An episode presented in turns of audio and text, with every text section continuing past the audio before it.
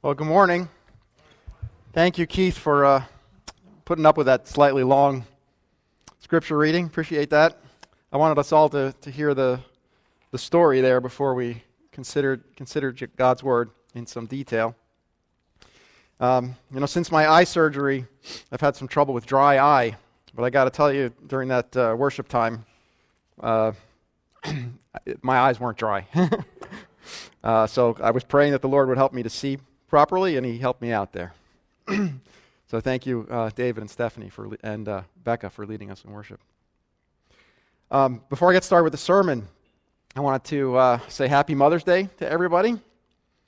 Uh, when I think of what a mom is, usually the first thing that comes to my mind is what Jesus said in John 15 Greater love has no one than this, that one lay down his life for his friends. The reason these words of Jesus come to mind is that I know that being a mom, I know what that being a mom means just that. Loving someone with so great a love that you willingly lay down your life for that person. Having witnessed my wife endure the process, I know that a mom literally sacrifices her very body to carry her child, to give birth, and to nurture the baby through those early months. I also know that a mom uh, continues to sacrifice. She has to sacrifice her pride, humbling herself to serve the needs of her child, to feed, to clean, to protect, and to train and to teach. And a mom also sacrifices pursuit of what the world around her nowadays regards as success to give priority to her children's needs, her children's development, even over her own. A mom is called to love with that kind of self sacrificial love. To the extent that a mom truly mirrors Jesus, a mom makes these sacrifices joyfully and without expecting anything in return. That's because she knows that her self sacrificial love for her children is ultimately self sacrificial love for God. Her life given in service to her children is a life given in service to her Savior. Her love lavished on her children is ultimately love for and from the one who first loved her. She understands that she only has a life to lay down because Jesus gave his life for her so that she might have life. She only has strength to serve because Jesus put his spirit in her that she might have that strength. She only has that love with which to love her children because Jesus put his love in her heart so that she might love. And so, to the extent that she mirrors Christ, the Christian mom gives freely and abundantly because she has received freely and abundantly from her Lord. I'm sure, you're familiar with Proverbs 31. There, the writer says that children of such a mom rise up and bless her, her husband also and he praises her, saying, Many daughters have done nobly, but you excel them all. And I wanted to take a moment to do that this morning, to rise up and bless our moms and praise them. But I wanted to flip the script a little bit and ask if you are a mom, could you please stand? And as you rise up, the rest of us will bless you and praise you and thank you with a round of applause. So if you're a mom here with us this morning, if you're able, if you could stand, just thank you.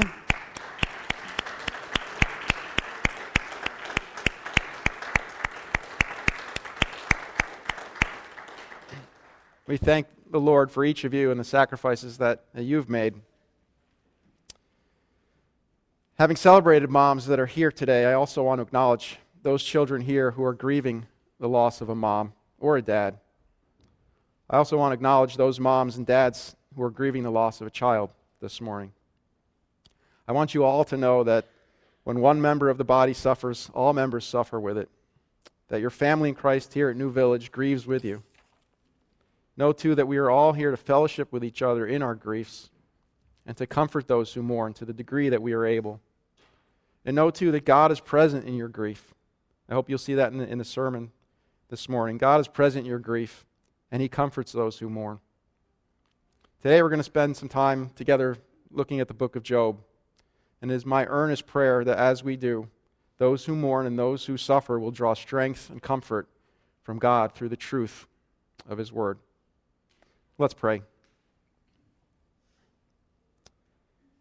Heavenly Father, we do thank you for our moms. We thank you for the sacrifices that they make. And Lord, as we look uh, into the book of Job and consider the sufferings of Job and the mourning and lamenting of Job, Father, I just pray you would speak to us to help us see your plan and your purpose, your goodness, and your love, and most of all, your sovereignty through all that we encounter in our lives. I just pray you bless our time together in the Word and uh, that the hearers of, of what I have to say, Lord, would hear you speaking and not me. In Jesus' name I pray. Amen. So, loss, grief, suffering, disease, death. Over the past few years, I myself have felt surrounded, almost hedged in, by various evils and suffering. I've experienced what you could say is a new revelation of how difficult life just can be. I have a new understanding of grief, loss, and suffering. In my life, friends and relatives, more than a couple, have departed this world recently. I've seen up close and personal the crippling consequences of a stroke, of traumatic brain injury, the challenges of memory loss. As a result, I've gained a new perspective on challenges faced by those among us who care long term for disabled family members of all ages. And my spirit has been burdened to hear of loved ones fighting diseases and addictions. And very recently, the tragic death of a, of a 19 year old on fire for Jesus student at my, my daughter's college. All of us have been touched by tragedy. And corporately, we know as a church, even, we continue to fight an uphill battle against the evil one who seeks to destroy us. These tragedies that surround us the loss, the grief, the suffering, disease, and death they're all around us. They're inescapable. They're part and parcel of life in a fallen world. They're also part and parcel of Christian living. We began this morning by celebrating moms, and I spoke loftily of what a, what a Christ like mom looks like a woman who self sacrificially lays her life down for her children. But you know, it's not just a mother's love for her child that should look like Jesus' self sacrificial love. Jesus calls us all to love each other as he loved us. He says, This is my commandment. This is my commandment that you love one another just as I have loved you. Right? Greater love is no one than this, that one lay down his life for his friends.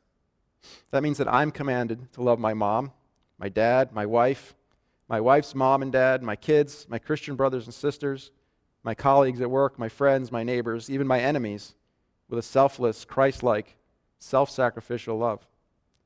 I understand these are, these are lofty words. This is a high, high standard.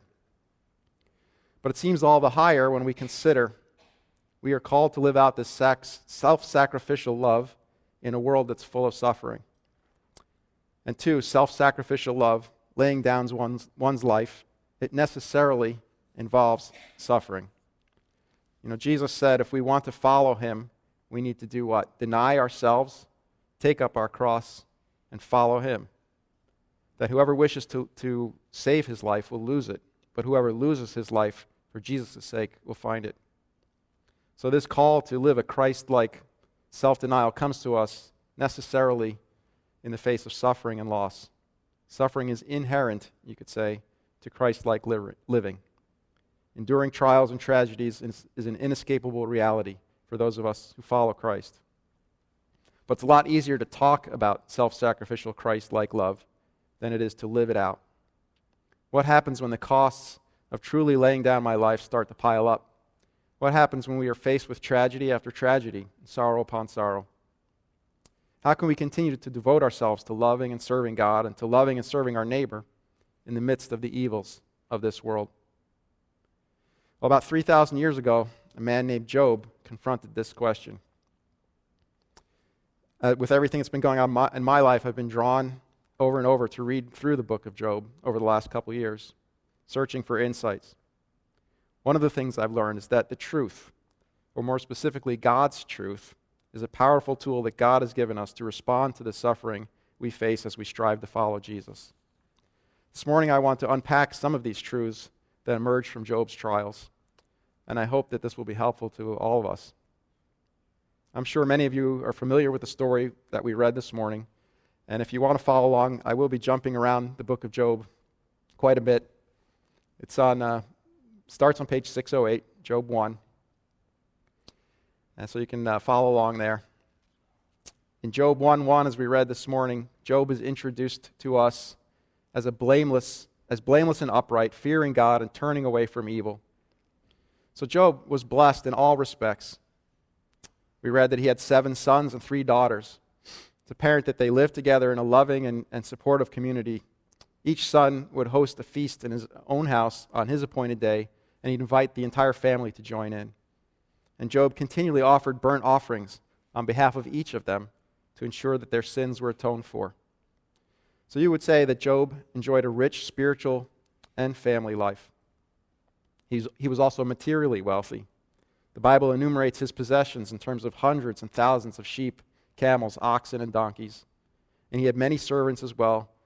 And in, in verse 1, uh, chapter 1, verse 3, it says that he was known as the greatest man in all the region. So he was a good man, you would say, a good man living a good life. He loved, revered, and worshiped God. And then, as we read earlier in Job chapter 1, verse 6, Satan appeared before the Lord to challenge Job's commitment to God. Satan's claim was this Job only reveres you, God, because you have blessed him so greatly. So put forth your hand now and touch all that he has, Satan suggests, and Job will sur- surely curse you to your face. And as we read earlier, God gives Satan a free hand to do what he will with Job's family and Job's possessions. And Satan takes full advantage of the license that he's given. He strikes all that Job has his oxen, his donkeys, his camels. They're stolen by two different raiding parties. His sheep are struck dead by some kind of tremendous blast of lightning. All but four of his servants, servants sorry, are killed in various catastrophes. And finally, all of his children are killed when they are gathered together at the eldest son's house, and a great wind causes the house to fall on them. But that wasn't the full extent of Job's suffering. When Job persisted in his devotion to the Lord, Satan persisted in his schemes to drive a wedge between Job and God. He appears before the Lord again, Satan does, and says, All that a man has, he will give for his life. This is now in Job chapter 2, verse 5. All that a man has, he will give for his life. However, put forth your hand now and touch his bone and his flesh, and then he will curse you to your face. And you know the story. Satan smites Job with sore boils from the sole of his foot to the crown of his head. And now, as Job sits mourning on an ash heap over the loss of his family, he's reduced to trying to treat himself by lancing his own boils with a scrap of a broken pot. He was a humble, blameless servant of God, a loving and devoted, father, and a leader among men. And now he's left destitute and abandoned and plagued by some dread disease. And no one comes to bind up his sores, no one comes to offer comfort. His wife's response this is all God's fault, she says. Obviously, God has not been faithful to you. He has not done good to you. He has turned his back on you and cursed you. So you should return the favor, Job. Do you still hold fast your integrity? She says. Curse God and die. So her advice is blame God. Eventually, some of Job's friends arrive to, to supposedly comfort him. Their counsel is Job, this is all your fault. Obviously, you have not been faithful to God. You are suffering because you have done something wrong. At first, they gent- gently suggest Job's guilt, but eventually, as you go on through the book, they directly accuse him. If you would only repent of your sin, Job, God would remove his heavy hand from upon you and restore you to your former blessed position. So their advice was blame yourself. And how does Job respond? Remarkably, as we read earlier, Job responds in worship. Job 120 says that Job arose and tore his robe, and shaved his head, and fell to the ground, and he worshiped. And most of us are familiar with, with the words uh, in that song that we sing, Job's words there in, in chapter 1, verse 21, where he says, The Lord gave, the Lord has taken away. And then what does he say? Blessed be the name of the Lord. And later in chapter 2, verse 10, he says, Shall we indeed accept good from God and not accept adversity? These responses are commended to us by Scripture, both in both chapter 1, verse 22, and chapter 2, verse 10. The narrator provides a commentary regarding Job's responses. Through all this, the narrator says, Job did not sin, nor did he blame God. And in chapter 2, verse 10, narrator tells us, in all this, Job did not sin with his lips. So we can be confident that Job's response, that is to maintain a posture of humble worship of the Lord, and to accept with all humility the circumstances that God has placed him in. This is the biblical response to suffering. But how do we get there? How can we respond to suffering with humble worship? Well, the book of Job doesn't end in chapter 2 there. There's a full 40 more chapters. That's because suffering really does present some deep philosophical and theological questions. And suffering really does, as James tells us in chapter 1, verse 3, suffering really does test a person's faith. When tragedy strikes, we are faced with difficult questions. Questions like how can we continue to devote ourselves to loving and serving a God who would allow such evil? Does God really love me? Is God even there? And if He's not, why should I even try to love and serve my neighbor? The book of Job helps us wrestle along with Job and the four friends who come to advise him. It also contains direct, direct response from the Lord Himself. And in Job's wrestling and his friends' advice, and ultimately in God's direct response, we find truths to help us to respond to suffering. This morning, I want to highlight three truths that are threaded through the book of Job that enable us to come to terms with suffering. Three truths that emerge from Job's struggles that can help us respond in worship in the face of trials and testing. Three truths that form the basis for a biblical response to suffering. And I'm sorry I didn't prepare an outline for you. Um, you can appreciate Pastor all the more for all the work he does in getting the outline out ahead of time. But just so you know where we're going, there are three truths. The first truth is that God is here. God is here. The second truth is that God is good and just. And the third truth is that God is sovereign. I want to take a look at these three truths that emerge from the book of Job and, and show how these, these truths are the best tools that we have to work to respond biblically to suffering. So, the first truth is that God is here. God is here. When I say God is here, what I mean is that God exists. But beyond that, I also want to say to you this morning that God is aware of our sufferings. And beyond that, I also want to say to you that God is present with us in our sufferings. I start with this truth that God is here because it's the most basic truth, but it's also the truth that is most often brought into question when suffering besets us. See, you might not realize it, but if you're a Christian this morning, you have a problem. Or at least unbelievers around us assert that we have a problem. I don't know if you know what it's called. It's called the problem of evil. You might have heard of it if you took a philosophy class. Uh, bear with me for a minute. for those of you who fell asleep in philosophy class, uh, as did I. In a philosophy class, the problem of evil might be laid out in terms of a logical progression of three assertions. One, if an omnipotent, omniscient, omnibenevolent God exists, evil would not exist. Two, evil does exist in many diverse forms. Three, therefore, an omnipotent, omniscient, omnibenevolent God does not exist. But this problem of evil, as it's called, is not a problem at all in the book of Job. No one in the book of Job, not Job, not Job's friends, not even Job's wife, comes to, the conclusion that Job's suffering means that God doesn't exist. Instead, Job's suffering is an affirmation of God's existence. You might think that's a strange statement, but let me tell you where I'm coming from. Consider Job's wife's reaction. As Job sits on that ash heap, scraping his boils with a potsherd, she tells him, Curse God and die. Now, that's by no means a biblical response to suffering. She's angry at God. She's blaming God. She's making herself out to be God's judge and jury. In her eyes, God has done wrong against her husband, and God should be condemned. Wrong-headed though that response may be, it contains one very important kernel of truth. That truth is that there is something fundamentally wrong with the existence of evil. She sees what happened to Job, she judge, judges it to be wrong, and therefore she feels justified in condemning God for committing evil. This sense of having been wronged, the concept of injustice, only makes sense if there is such a thing as right, if there is such a thing as justice. Job's wife may not be a philosopher, but, but she knows this. Though she's in error in accusing God of perpetrating evil, she is correct in her understanding that there is a right and there is a wrong, and that the right should be praised and the wrong accursed. This sense of right and wrong is universal across all humanity, across all cultures and all times. While we don't all agree on what is exa- exactly is right and what is wrong, we all agree that there are boundaries, that those who cross those boundaries have committed an evil, and those who operate within them have upheld the good. And this universal agreement is a powerful argument for the existence of God.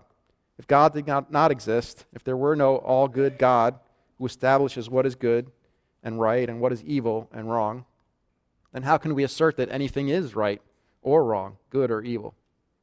If there is no God and we are merely time plus matter plus chance, what difference does it really make if someone suffers? We'd have no basis upon which to judge suffering to be evil or wrong, no basis to call suffering an injustice. It would just be the way things are. And everything one day will return to dust, and so it doesn't really matter anyway. In other words, if God did not exist, who was Job's wife angry at? And on what basis can she curse him? But God does exist, and so we do have a sense of good and evil, of justice and injustice, a sense that suffering is evil. So we can give credit this morning to Job's wife for getting that part correct, though she's wrong to accuse uh, God of perpetrating evil. And when we suffer, when we encounter various trials, we ought to pause for a moment and understand the very reason that this hurts so deeply, that it seems perhaps so unjust, that there really is good and evil. And the, that very fact means that there is a God, that God is really here. God is, if you will, the backdrop upon which we suffer. So the suffering is real, but there is a, a greater reality, the capital R, behind the suffering that gives it significance and meaning. And this in itself is an encouraging thought. But there's more to Job's story than that basic truth that God exists. The story also teaches us that God is omniscient, that he knows all. And that includes the truth that he is personally aware of every detail of our lives, including our sufferings. We see this in the rare behind the scenes glimpse into God's counsels in chapter 1, verse 8, and chapter 2, verse 3. In 1 8, God says, there's no one like Job on, on the earth, a blameless and upright man, fearing God and turning away from evil.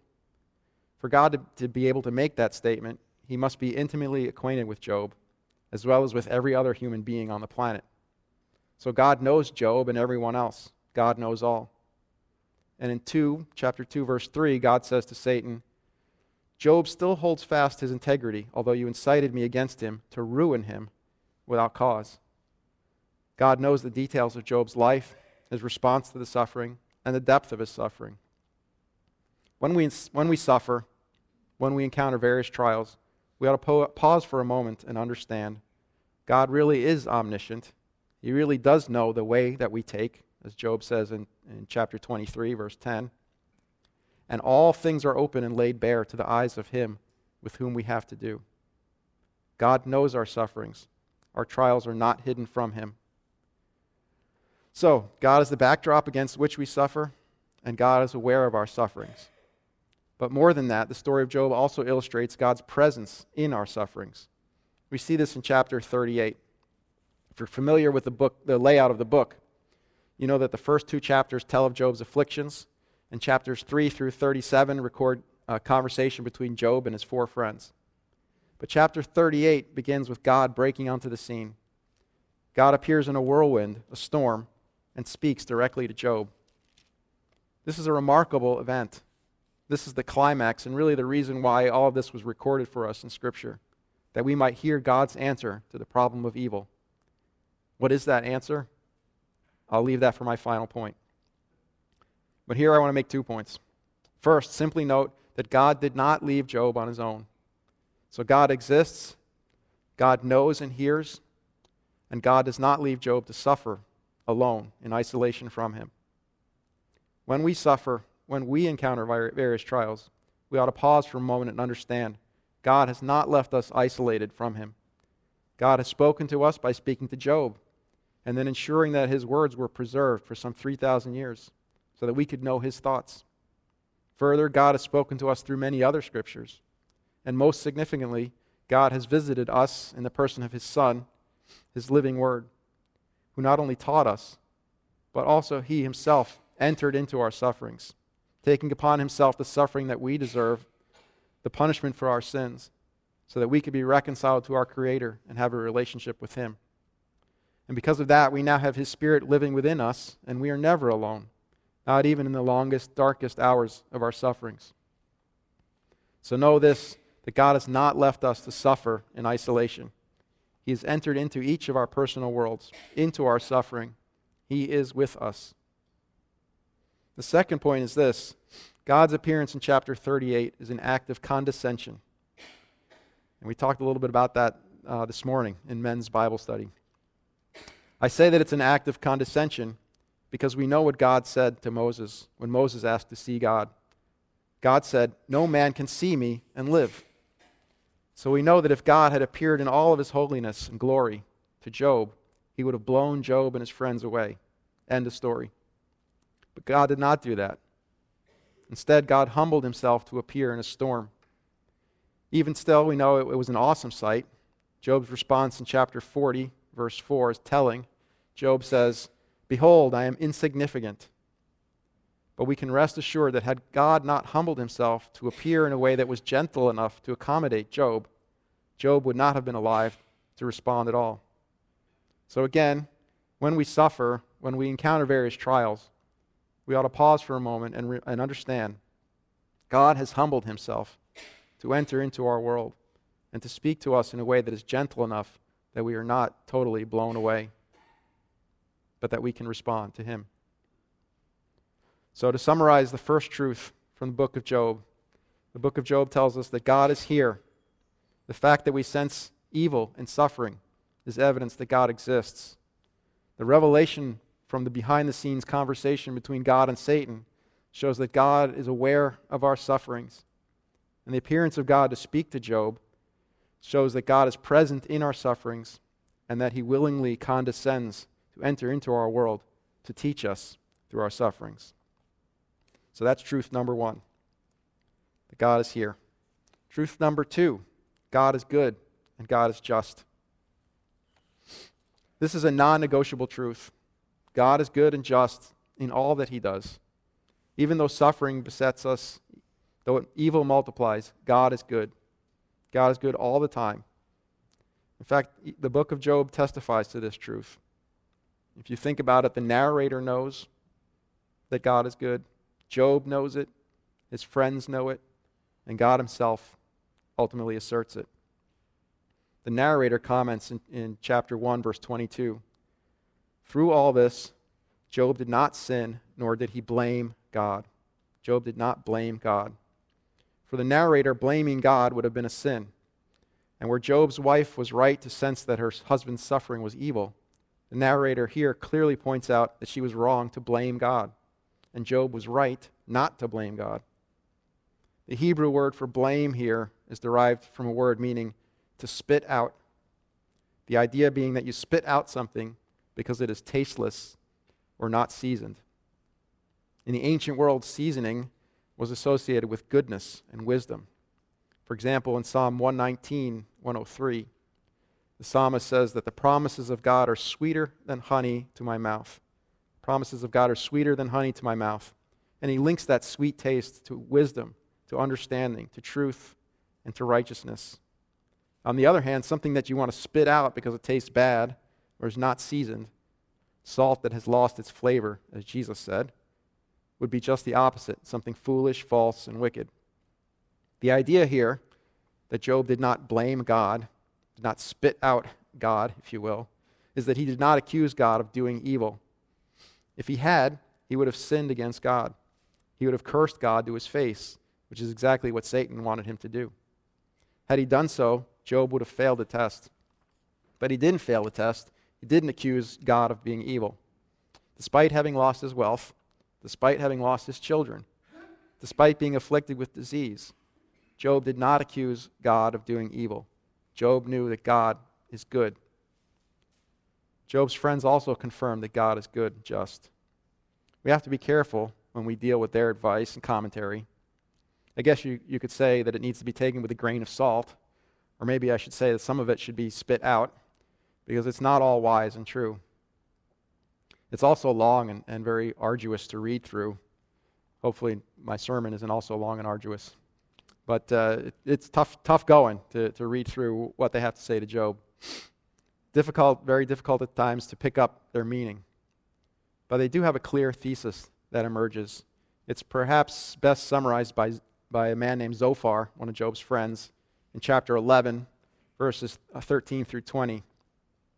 There he says to Job, If you would direct your heart right and spread out your hand to God, if iniquity is in your hand, put it far away, and do not let wickedness dwell in your tents.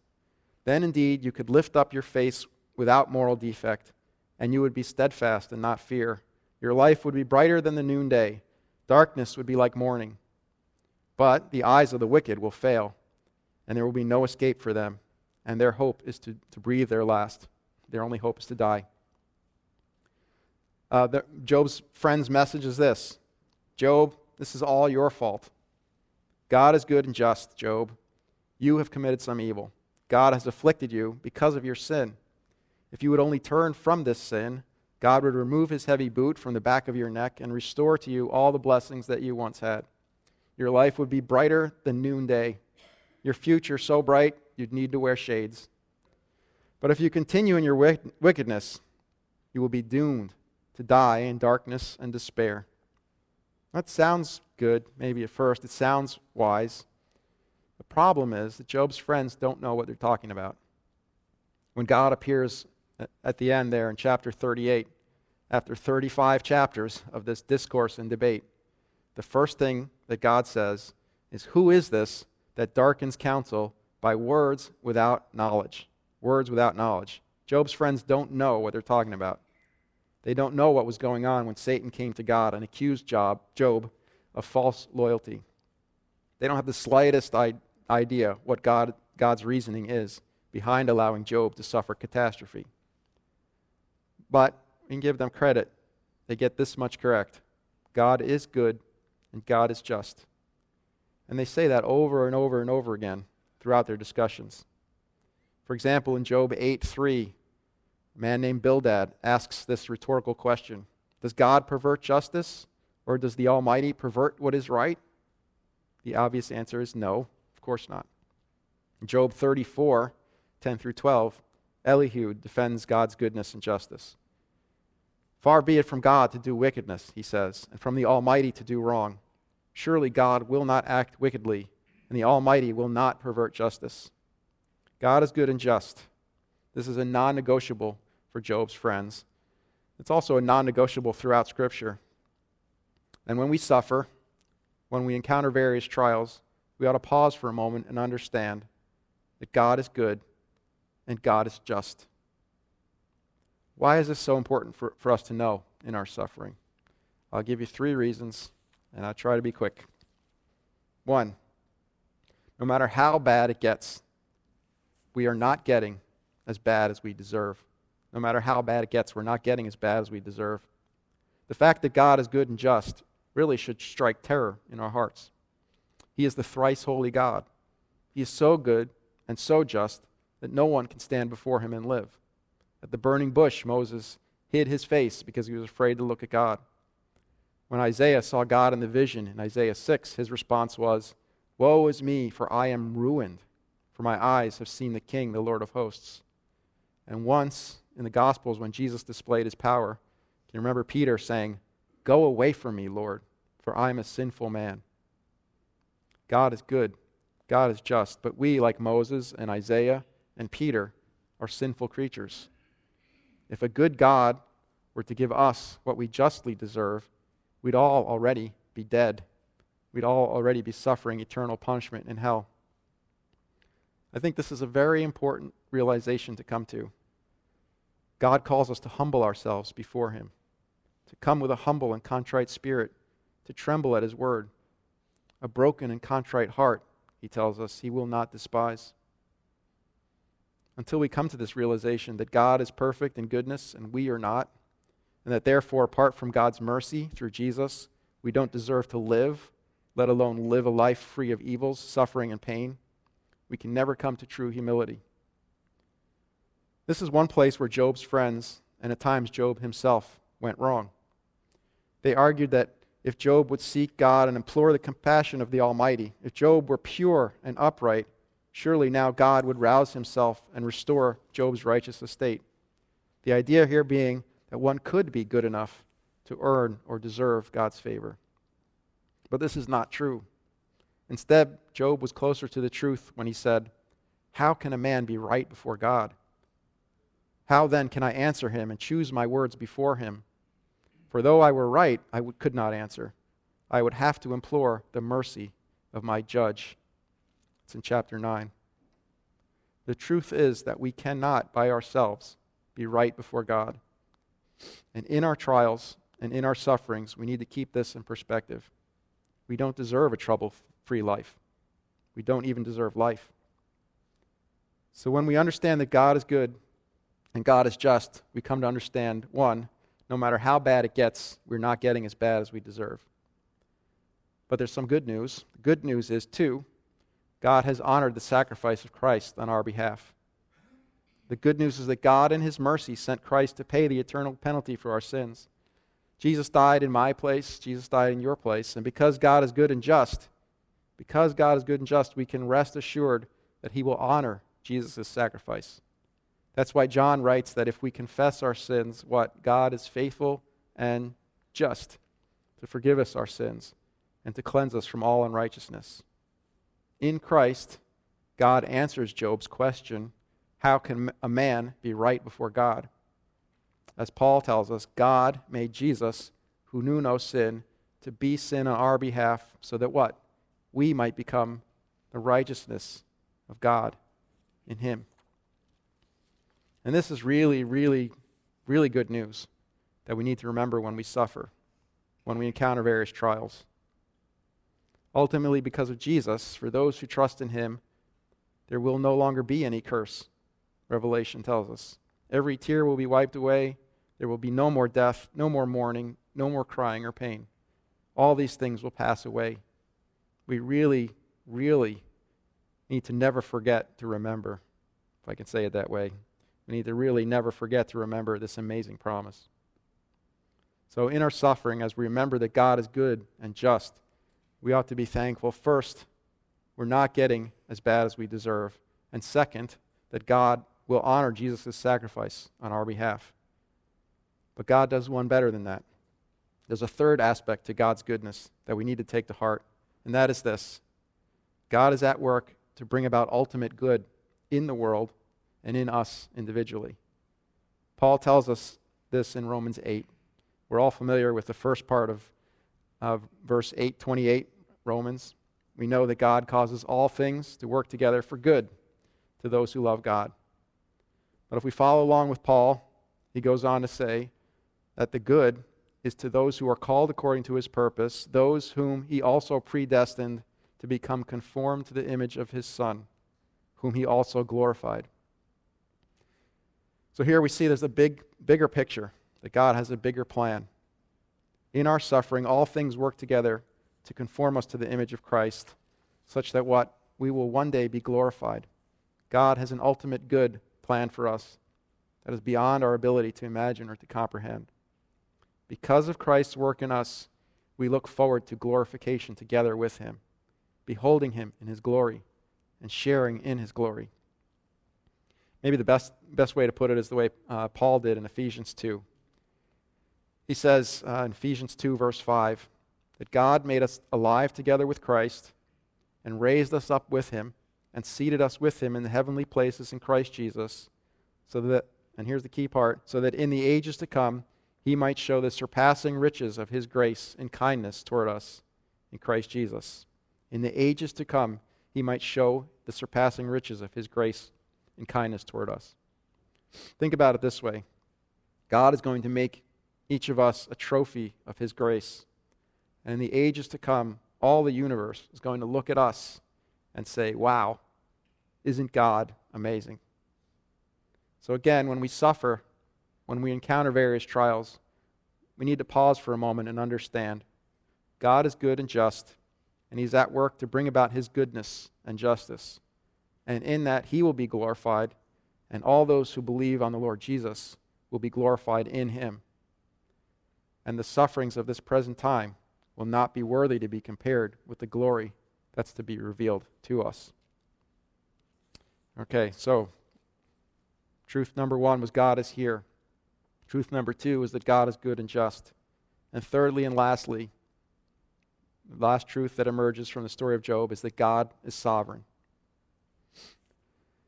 As we go through the book of Job, after 35 chapters of back and forth between Job and his four friends, God at last, as I mentioned before, God at last reveals himself. This is the moment we've been waiting for. Why has God afflicted Job? Job has cried out to God for a hearing. He has longed to see God, to hear him speak. Now, here God is. What will be God's answer? After all of Job's agonizing, after all his friends' accusations, surely God has come to console Job, to lift him up out of the ash heap, to lift the veil between the earth and heaven and explain to him the reason for his suffering. Surely he's come to vindicate Job in the hearing of both Satan and Job's friends, and then to restore Job on the basis of Job's goodness and recompense him for his sufferings. No, no, this is not what God has come to do. There will be a time when God will reassure with his voice of comfort. There will be a time when he will reveal, at least in part, things that we do not know. There will be a time when he will vindicate his beloved, where he does vindicate Job. But in chapter 35, that this is not the time. God has a deeper truth, a foundational truth that needs to be understood first before all the rest will follow. The truth is that God is sovereign over his creation. This is God's ultimate answer to all the debate and discourse about why Job suffered so. Let me read the first several, several verses of chapter 38 to give you a flavor for what God says. There in chapter 38, we read Then the Lord answered Job out of the whirlwind and said, Who is this that darkens counsel by words without knowledge? Now gird up your loins like a man, and I will ask you, and you instruct me.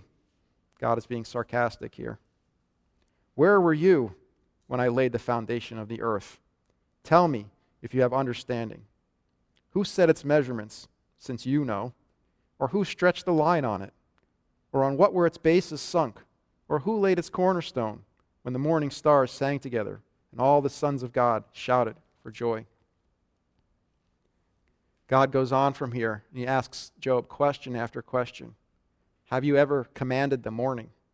Has the rain a father? Can you lead forth a constellation in its season? Can you send forth lightnings? Who has given understanding to the mind? The answer to all these questions is simply, yeah, I don't know. Not me, not me, right? Job says, No, not me, you, God. You've done all these things. You've created all things. You have all knowledge and wisdom and power. You are in control of everything. You are the ruler of all. You, you are sovereign. God's point in asking these questions is to communicate to Job two basic truths. One, I am in control of everything and you are not. Two, I know everything and you do not. I'm summarizing these truths in a single word sovereign. God is sovereign. I think Isaiah gives a good definition of, of sovereignty in chapter 46, verse 9 of his book. Isaiah writes the words of God I am God, and there is no other. I am God, and there is no one like me, declaring the end from the beginning, and from ancient times things which have not been done, saying, My purpose will be established, and I will accomplish my good pleasure. Truly, I have spoken it Truly, I will bring it to pass. I have planned it. Surely, I will do it. This is the answer that God is giving to Job. And because this answer comes directly from the mouth of God, we need to open our minds and our hearts and give it special attention. He comes onto the scene and he says to Job, Brace yourself, because I'm going to teach you something here. You see, I'm in control, I am almighty. I am faultless. That's uh, verse 2 of chapter 40. Nobody needs, needs to or is wise enough to tell me what to do, and all my judgments are right. That's verse 8, chapter 40. All my judgments are right. I run the universe according to my designs and purposes, and it all works together beautifully to glorify me. I have preeminence. I am worthy to receive all honor and majesty. And God's silence on all the rest of everything is deafening. See, God never offers Job an explanation for his trials. He never reveals to Job his conversation with Satan. He doesn't, he doesn't even promise to restore Job, though he does at the end. He just says to Job, I am God, and you are not. Think about this. Here's this poor man. He's lost all his wealth, his servants, even his beloved children, and ultimately his health. He's endured the false accusations of his friends who were supposedly come to comfort him. He has pleaded his case to God. And God's response is not a soft one, not an easy one to take. God says, I am God, you are not. And how does Job respond? First, in chapter 40, verses 4 and 5, Job says, Behold, I am insignificant. What can I reply to you? I lay my hand on my mouth. Once I have spoken, and I will not answer, even twice, and I will add nothing more. And again in chapter 42, verses 1 through 6, Job says, I know that you can do all things, and that no purpose of yours can be thwarted. You ask me, Who is this that hides counsel without knowledge? Therefore, I admit, I have declared that which I do not understand, things too wonderful for me, which I did not know. Hear now, and I will speak, I will ask you, and you instruct me. I have heard of you by hearing of the ear. Now my eye sees you. Therefore, I retract and I repent in dust and ashes. I think this is exactly what God had planned for Job all along. God wanted to bring Job to the end of himself so that Job would be fully humbled before him. God has tried Job, and now Job really has come forth as gold. Job would not have reached this point because of his possessions. Job would not have reached this point because of his family. Job would not have reached this point even by his obedience and his, his offerings. But through his suffering, through losing everything, Job has reached the point of full humility before God. Now, God did restore Job's fortune and his family and his, and his health. We see that in chapter 42. But none of that comes even close to the value of the treasure that Job gained in his submission to God. And this, I think, is the ultimate lesson for you and for me from the book of Job. When we suffer, when we encounter various trials, we ought to pause for a moment and understand God is sovereign, God is in control. And no matter what happens, no matter how painful our past, no matter how sorrowful our present, no matter how dark our future, all of it is under God's sovereign control. And our response then is to be one of humble submission. And by that, I don't mean that we don't grieve over the evils in our personal lives or in the world around us. But we need to receive whatever lot God has given us with a humble spirit of trust in God. Trust in God who is in control. Trust in God who is almighty and faultless. Trust in God who is all wise and whose every judgment is right. Trust in God who runs the universe according to his designs and purposes, such that it all works together beautifully to glorify him. Trust in God who has preeminence and is worthy to receive all honor and majesty. So, in conclusion, in, in Job chapter 6, verse 10, Job says this. He says, but it is still my consolation, and I rejoice, despite unsparing pain, that I have not denied the words of the Holy One. I have not denied the words of the Holy One. See, God has not left us helpless in our suffering. He has given us His Word. And it is important that we are able to say, along with Job this morning, that we have not denied the words of the Holy One. His words are truth, and they are a powerful weapon that we can wield as we struggle against the sufferings and through the trials and the evils of this life. And that truth for us this morning is that when we suffer, when we encounter various trials, we ought to pause for a moment and understand God is here. God is good. God is sovereign. And He desires us to acknowledge these truths, to fall on our knees and worship Him, and to know and trust that no matter what trial we are up against, it will surely redound to His glory as we humbly trust in Him. Let's pray. Father, we are humbled by your word this morning. Father, we know that we have all been humbled to, to some extent or another by suffering, by sorrow, by grief. Father, this morning we lay all those things at your feet. We also lay at your feet our, our pride, and we humble ourselves before you. We ask us that you continue to make us aware of your greatness, of your goodness, of your presence in our lives, in our hearts. And oh Lord, we thank you for your mercy that you allow us to endure, that you allow us to suffer, so that we might be conformed to the image of your Son. Father, help us to receive your, your plan with all humility and with all submission, and to look forward to that day when we will be rejoicing around your throne, when we will be glorified together with you, and when most of all you will be glorified above all else. And we thank you for your word that ministers to us in our pain. In Jesus' name we pray. Amen.